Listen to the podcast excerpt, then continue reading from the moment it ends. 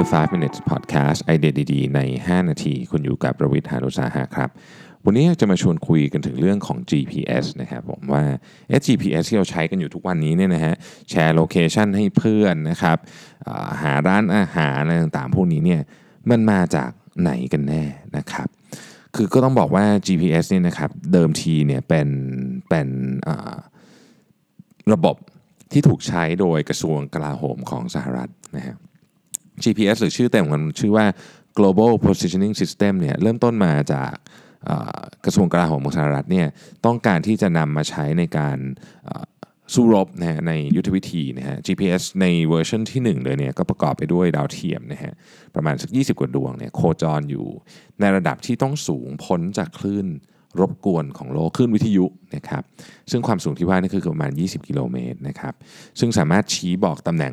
ได้ทุกที่เลยนะทั่วโลกนะครับ และก็ต้องการความแม่นยำสูงมากๆด้วยนะฮะซึ่ง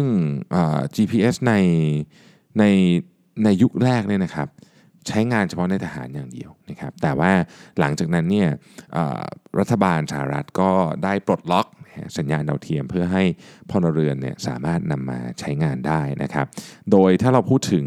ระบบของ GPS เนี่ยก็จะมีอยู่หลากหลายค่ายด้วยกันนะฮะ แต่ว่าที่เราพบกันบ่อยๆเนี่ยก็คือ 3 ค่ายหลักนะฮะอเมริกา รัสเซีย ยุโรปนะครับ ของอเมริกาเนี่ยชื่อว่า NAVSTAR นะครับย่อมาจาก Navigation Satellite Timing and Ranging GPS มีดาวเทียม 28 ดวงนะครับ ใช้งานจริง 24 ดวงนะฮะ แล้วก็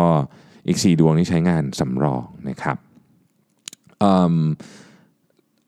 ที่ยุโรปนะฮะยุโรปชื่อ Galileo นะครับ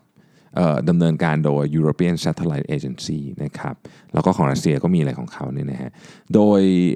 ประชาชนทั่วไปเนี่ยเวลาเขาเปิดให้ใช้เนี่ยเขาจะไม่ได้ให้ใช้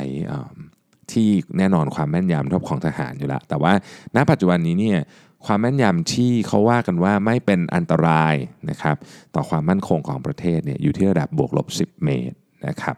ก็เป็นระดับที่พวกเราจะใช้กันอยู่เนี่ยนะครับ แล้วก็เวลาเวลาเอ่อ GPS เนี่ยส่วนดาวเทียมนี่เขาเรียกว่า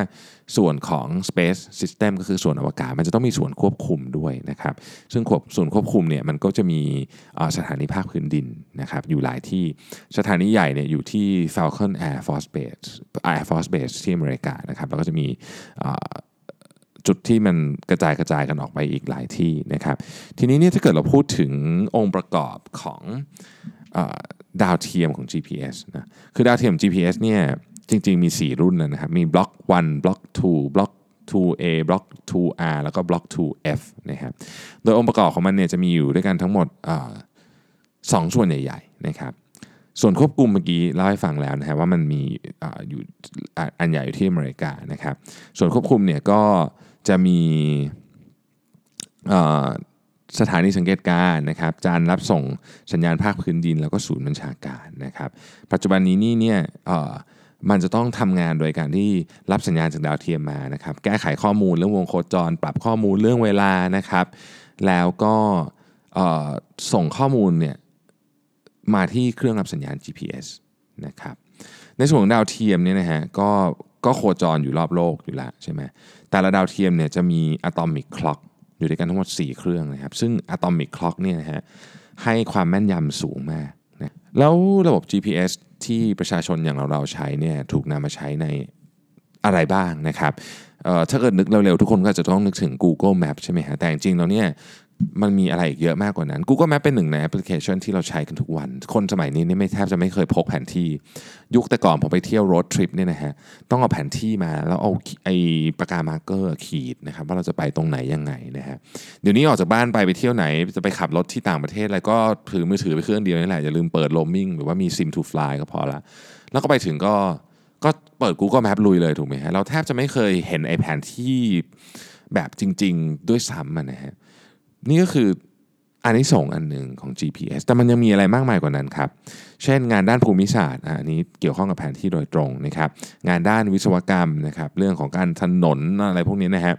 งานด้านสิ่งแวดล้อมสำรวจทรัพยากรธรรมชาติสำรวจป่าสำรวจอะไรก็ว่ากันไปชายฝั่งนะครับ ระบบขนส่งทุกอย่างเลยน้ำอากาศเรืออะไรพวกนี้ใช้ GPS ทั้งสิ้นนะครับ ระบบติดตามบุคคลนะครับ ระบบติดตามยานพาหนะนะครับ ระบบติดตามสุนัขแมวนะครับ ระบบติดตามสัตว์ป่า พวกนี้ก็ใช้ GPS มากมาย แอปพลิเคชันของ GPS เนี่ยมีเยอะมากๆนะครับ แล้วก็เป็นหนึ่งในเรียกว่าของเทคโนโลยีอันหนึ่งอะที่เราทุกทุกวันนี้แทบจะขาดไม่ได้แล้วครับ ผมยังนึกวันที่ผมไม่เคย ไม่เปิด Google Map ไม่ออก แล้วก็เวลาไปหาร้านอะไรเดี๋ยวนี้ จะไปบ้านเพื่อนจะไปไหนก็ตามเนี่ย เราก็จะใช้คำว่า เฮ้ย แชร์โลมาหน่อยสินะครับ แล้วเดี๋ยวก็เราจะขับรถไปอย่างเงี้ยนะครับเพราะฉะนั้น GPS ก็เรียกว่าอยู่ในวิถีชีวิตของเราทุกคนจริง ๆ ขอบคุณที่ติดตาม 5 minutes นะครับ แล้วเราพบกันใหม่ในวันพรุ่งนี้ สวัสดีครับ